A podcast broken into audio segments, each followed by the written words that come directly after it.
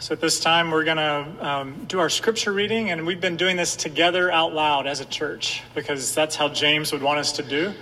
Um, if you know the book of James and how it was written, it was written to be read aloud as a church together. And so this morning, you can find this on the screen or printed in your bulletin, James 1, verses 13 to 15. This is the English Standard Version. Um, so let's read the word of the Lord together. Let no one say when he is tempted, I am being tempted by God. For God cannot be tempted with evil, and he himself tempts no one. But each person is tempted when he is lured and enticed by his own desire. Then desire, when it has conceived, gives birth to sin, and sin, when it is fully grown, brings forth death. Heavenly Father, we pray that you would teach us this morning by your word, that it would come alive to us, it would convict us, it would encourage us, it would point us to Jesus. It's in his name we pray. Amen. So, before I get started this morning, I want to encourage you because we didn't have church in the building last week. We did send out a sermon that Alan Vance prepared last week from James 1, verse 12. Um, and it was a, a, beautiful sermon on trials, uh, pointing us to the goodness of God that I'm just going to double down on a little bit this morning. I'm taking a lot from your sermon, Alan, and just doubling down on it. But I encourage you to go find that sermon. It's available uh, on our website or also on our YouTube page. Um, we'd love for you to listen to that sermon uh, as we continue on in this series. Today we're going to be picking up in James 1 13 to 15.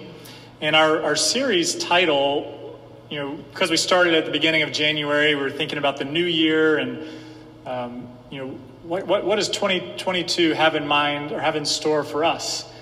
And so we, I entitled this New Year Reflections because James does invite us into this mirror, which we're going to get to in a couple of weeks, the mirror of faith. Um, but I, as I was thinking about the New Year reflections, and you know, it's February. And no one's thinking about the New Year anymore. Like we've kind of, we're just in it now. Um, however, it's a good time to check in on those New Year's resolutions. How are those going? Anybody make any New Year's resolutions this year? As we're a month in, it's a good time to kind of analyze where you are with those. And honestly, I asked a few people early on this year, like, do you have any New Year's resolutions? And for the first time, I think, in my life, most people told me that they weren't even trying one this year. Most people said, we're not even doing it. It's not, it's not even worth it. And it just kind of got me thinking about the role of resolving to do something or being resolute about something at the beginning of the year. A lot of us have just given up on the concept, or at least by the first week of February, you've realized that you've already failed in what you're trying to do. And it can be kind of defeating. Um, I hope that's not the case for you, but I hope uh, if you have had unresolved uh, New Year's resolution this year, that you're not uh, beating yourself up too bad. Because, in fact, according to Forbes.com, 80% of New Year's resolutions fail, according to them. And so I read a whole article about it, and they have a lot of reasons that they give for why resolutions fail. Um, and I could give you those, but you're not really here to hear what Forbes has to say. Um, but this morning, our text talks about temptation. And I think that does have a role in, in not following through on a good thing that you're trying to do. Is temptation or being tempted, or as this text says, being lured or enticed into something is part of our life. We experience temptations of many kinds. And so, temptation, at least how I think about it, is when you're committed to one thing and then something comes along, or maybe with temptation, more like someone comes along and tests your commitment to that thing. And that equals a temptation. Is when you're committed to something or trying to do something, and then something else or someone else comes along and tests your commitment to that thing. And the interesting thing that Alan helped me learn this week when he and I met together, because we were talking about how these two texts, the one that he preached on in verse 12 and how the one I'm preaching on today, verse 13 to 15, we were talking about how these texts go together because they're bunched right next to each other and we started talking about what's the difference between a trial and a temptation. Because he was preaching on trials last week. I'm going to be preaching on temptation today. And you know what Alan helped teach me? The Greek word is the same word. It's actually the same word that's being used here. So if you were James's original readers, the word that's used in verse 12 of blessed is the man who remains steadfast under trial, that word that then comes up later, let no one say when he is tempted, that's the same Greek word. And so the original readers would have seen this as deeply connected concepts trials and temptations. So the, we beg the question then this morning why does the English translation not do that? Why did they change it to temptation? And that's one of the questions we're going to be investigating this morning. And I think just to get it started, is I think one of the reasons why there's a difference here in English is that when many of us experience a trial in life, we make it personal. We can turn, maybe it's to God or maybe it's to someone else, but we say, I'm experiencing this because of you, because you tempted me or you lured me away into it, and now I'm experiencing a trial. And oftentimes we can do that to God and say, It's your fault, God, or why are you testing me or tempting me? When you know that I struggle with something, why would you why would you lure me into that? Why would you tempt me with that? And that's where this text comes in as a corrective of the minute we go down that road is the minute that James 1 13 to 15 can be a help. What do you do when temptation comes? That's the practical question we're going to ask this morning. James helps us with the practical, and the practical we're trying to figure out this morning is when you are tempted, what should you do? How can James teach us? So let me give you a couple of points. Number one, looking at verse 13, when you're tempted, remember who God is. Remember who He is. And again, I owe a lot of this to Alan from his sermon last week. Remember who God is. Who is God actually? Is he a tempter? Is he someone who wants to lure us into something that he knows we struggle with so that we can experience a trial? Because sometimes we convince ourselves that's what maybe God wants to do. And James 1:13 says, "Let no one say when he is tempted, I am being tempted by God." Why? Because as Alan preached about last week, God is good. God is good. And again, listen to Alan's sermon last week because he just beautifully brought home this point of the goodness of God. And the scriptures have the goodness of God written throughout the pages of scripture. I'll just give you a couple. Psalm 34 8. Taste and see that the Lord is good. We're going to go in and have a fellowship time in just a moment where we're going to drink coffee and eat some snacks. And you're going to have a, a reaction whenever you put something in your mouth of, is that good or bad? And just the experiential part here of who God is. Taste and see that God is good. What about Psalm 27, verse 13? I shall look upon the goodness of the Lord in the land of the living. Or in the New Testament now, Titus, verse 3, chapter 3, verse 4. But when the goodness and the loving kindness of our God and Savior appeared, the goodness of God, God is good. And because God is good, that means that He's actually free from temptation. As verse 13 says, He cannot be tempted with evil, and He Himself tempts no one. He can't. That's not His character, that's not who He is. He is free from that. It is not part of his character. Because he is good, he does not tempt, nor can he be tempted. It's a character trait of God. And because God is good and free from temptation, on the contrary, then, he actually can intercede for us when we are tempted or when we experience a trial. He intercedes for us. He steps into the space between temptation and falling, and he intercedes for us. Romans 8 the Spirit helps us in our weakness. When we don't know what to pray, the Spirit Himself intercedes for us with groanings too deep for words. That's how much He cares. Remember who God is. And then lastly, because God intercedes for us, even more so than his character then is one of mediation. He's a mediator. 1 Timothy 2 says, There is one God, one mediator between God and men, the man Jesus Christ. Do you see that? The interceding and the mediation. He's not the tempter who's coming in to try to split, he's the mediator coming in to bind together. Charles Spurgeon, I think, I, I think I've said this quote a few weeks ago, but it's too good to not repeat again. So here we go. He says, God is too good to be unkind. He is too wise to be mistaken. And when we cannot trace his hand, we must trust his heart. And his heart is good. So when you're facing a temptation, remember who God is. Remember in that moment and if you haven't heard it until right now, remember what I'm saying to you and then find it in the scriptures. God is good. Go back and listen to Alan's sermon last week. God is good. Hear others around you say it how when we've gone through temptations, when we've gone through trials, God's goodness has not gone away. Remember that when you're being tempted. And don't be tempted to say, God, this is your fault. You're leading me into this. Because God doesn't do that. God is good. It's a basic point, but we forget that all the time. Number two, what else should you do? Let's look at these next two verses here, verses 14 and 15. Number two, I'm going to encourage you and myself, because again, when you preach, you preach to yourself, to rediscover the origin of temptation. Where did temptation start? And here's the beautiful thing the children's story already told us. They already talked about the Garden of Eden Genesis chapter 3. By the way, I live with the person who's doing the children's story, and I didn't know she was going to say that. And that happens, it seems like most weeks. She gets to a core point that I can just say, Remember what Sarah said in the children's story?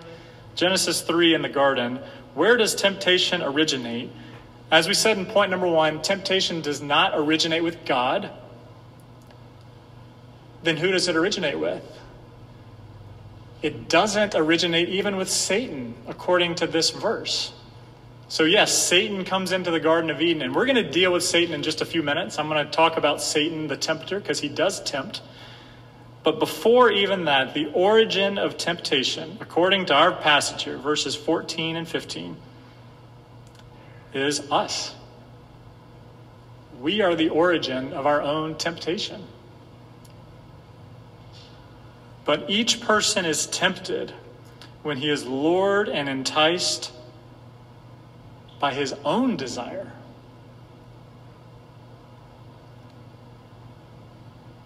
There's no scapegoat here.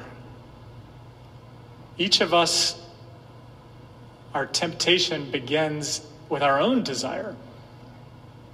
And then that desire, when it has conceived, gives birth to sin. And sin, when it is fully grown, brings forth death. So, what is the desires that's mentioned here? If our desire, our own desire, is what is luring and enticing us, what is that meaning? The word here is kind of a complicated word, I think. It's kind of getting at this idea of our passions or our cravings or our longings. And that can be for good or bad things. There's examples of both throughout the scriptures of good and bad desires. Our good desires are God given things that you were made in His image, and we crave for things that God craves for, things like community or friendship or joy or pleasure or beauty. Those are all desires that we have. Those are longings that we have deep in each of our hearts that we, we want to see met, that God has put there. And I want you to hear that those desires are not, are not broken in and of themselves. Those are, those are good desires. But the reality of living in a broken world is that those desires are fractured and then they can turn into evil desires. And not can, they do. So when you look at, under the microscope of your own heart or zoom in, you will see good desires turned bad.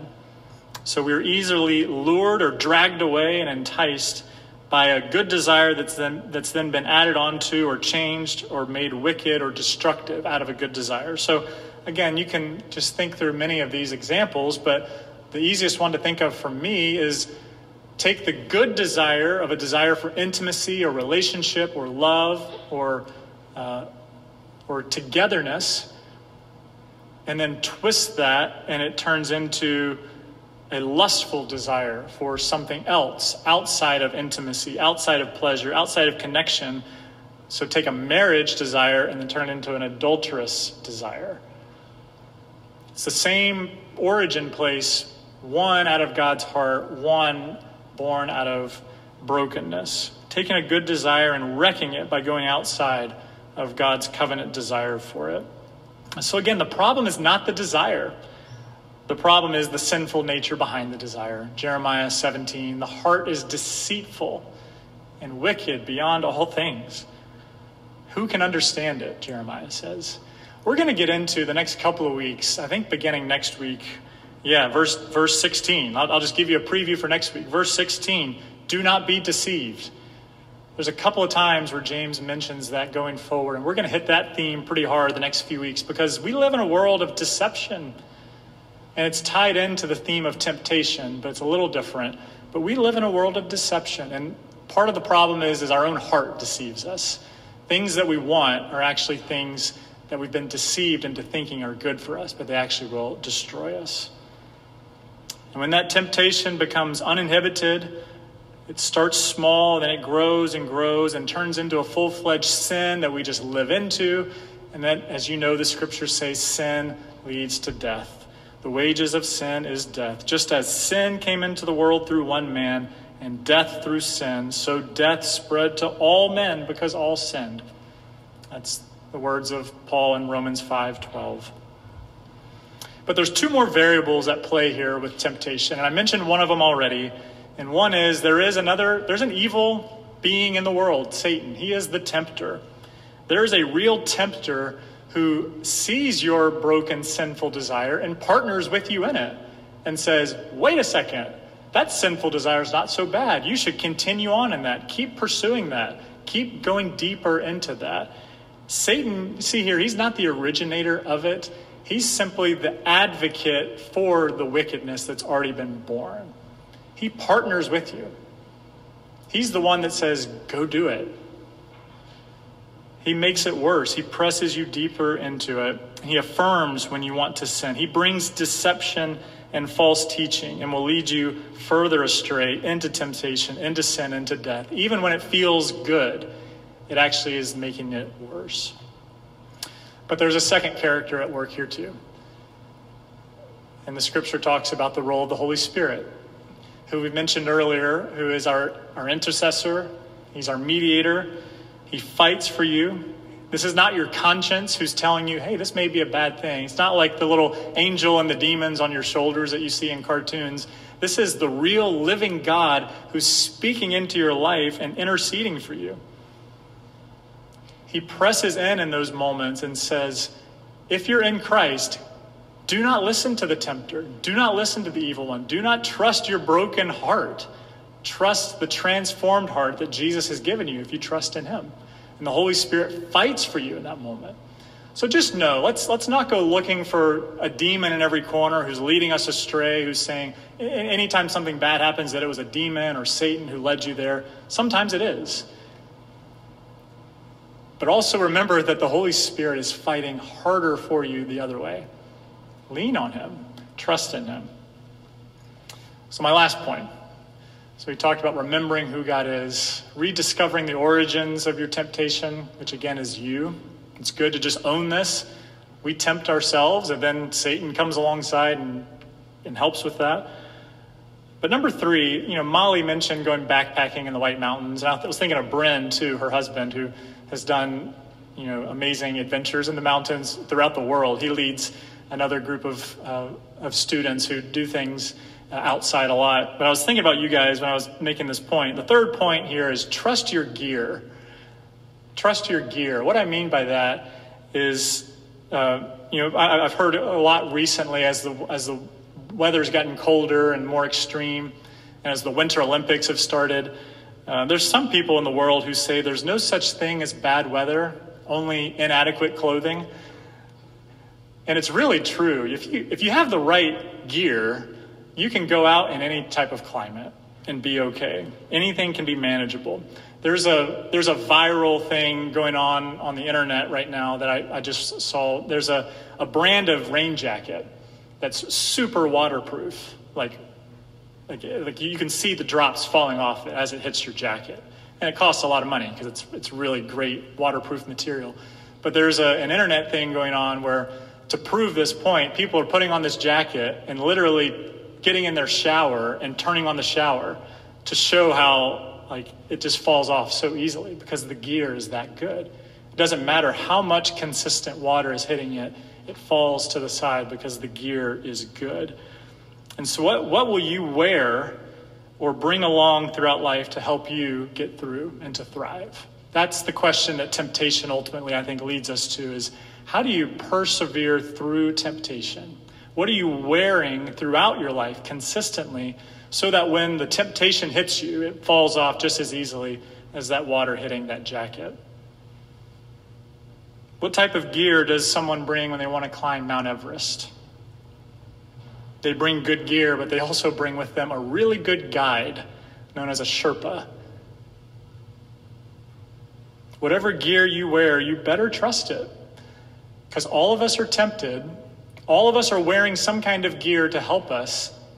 And some of us are wearing really inadequate gear and we don't even notice it and you wonder why you're shivering, or you wonder why you're getting hypothermia, or you're wondering why you're falling into sins because the gear you have is inadequate for the trials and the temptations that you're facing.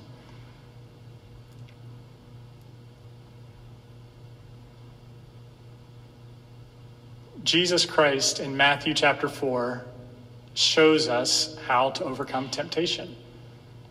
We don't have the time to read the whole text this morning, but I encourage you today open up to Matthew 4 and watch Jesus as he's led out into the wilderness to be tempted by the devil. Three times he withstands the tempting of the evil one. And it's because he has the right gear. He has the Word of God. He has the Holy Spirit. He has the persevering attitude of the one who is living righteously before God in full dependence on Him in a perfect way that you and I can't do. So do not go home today and read Matthew 4 and then go try to emulate it. I don't, I don't encourage you to walk to the top of a high mountain and then you know, be tempted by Satan in the same way and just try to mimic Jesus that way. Instead, wear what Jesus wears, which is his righteousness that he's freely giving to you by trusting in his name.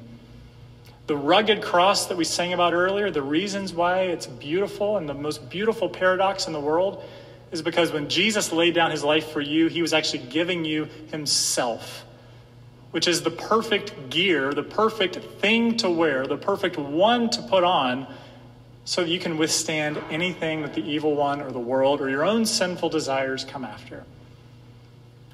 Wear his perfect robe of righteousness that he's giving to you freely by his grace in the person of Jesus. You see, Christianity has the best gear for attacking sin in the world because it's not about morality by itself. It's not about these empty platitudes or sayings. It's not about good ideas. It's about God himself being in you covering you, being what you cannot. And that is the glory of Christianity, the glory of being a follower of Jesus. Trust your gear. If you're a Christian, trust that what you're wearing is enough. Ephesians 6 is another great passage to look at the armor of God. It talks about the sword of the Spirit, the belt, the breastplate of righteousness, all these beautiful images. Wear that, own that, trust in your gear as you go out into the world. And then attack the world in confidence, attack that sin. I was with Sarah this week, and she was about to start a meeting on Zoom in our house, and she had like two minutes. And she said, Before my meeting starts, I think I'm going to go clean the oven. And I just said, What an attacker. She's an attacker of life. She just goes after it. She had two minutes to spare, and instead of playing a game on her phone like I probably would have done, she cleans the oven because she attacked life. And I said, Well, I can learn from that. James 4 7 says, Resist the devil and he will flee. One of the fruits of the Spirit is self control. And then 1 Timothy 4 4 says that God has made all things good that he has created, including your desires, your passions. And so trust in him.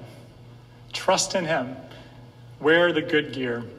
I'll just close with this final story. It's from my daughter Nora. I'm just affirming everybody in my family this morning because they're better than I am. My daughter Nora, this week, we took her to swim lessons on Tuesday, and she wasn't really looking forward to it. She said, Daddy, when will I be done with swim lessons? I just want to be done with it. Um, and I said, Well, I think you'll be done with swim lessons when, when you can fall in a pool and not drown. I think that's when swim lessons will be done. Um, and she said, okay, because she realized that she probably, if she fell in the pool right now, she might be able to get herself up, but she wasn't that confident.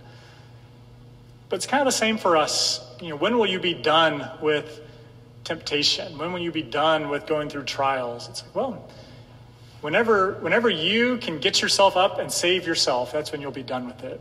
But that's that's life, right? You're not going to be able to save yourself. Sin will always overtake you if you're doing it on your own power. But if you wear the gear of Jesus,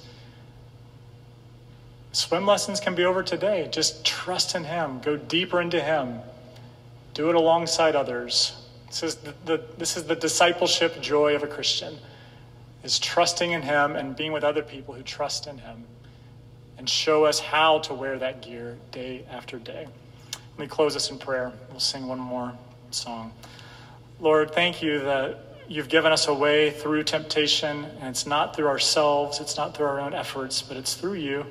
It's through looking to you, through trusting deeply in you, through remembering who you are, by not giving ourselves an out, but falling heavily onto your, your goodness, your character. So, Lord, I pray that would be our song as we leave this place today. We'd remember that, you're sufficient your word is enough. We trust in you. In Christ's name we pray. Amen.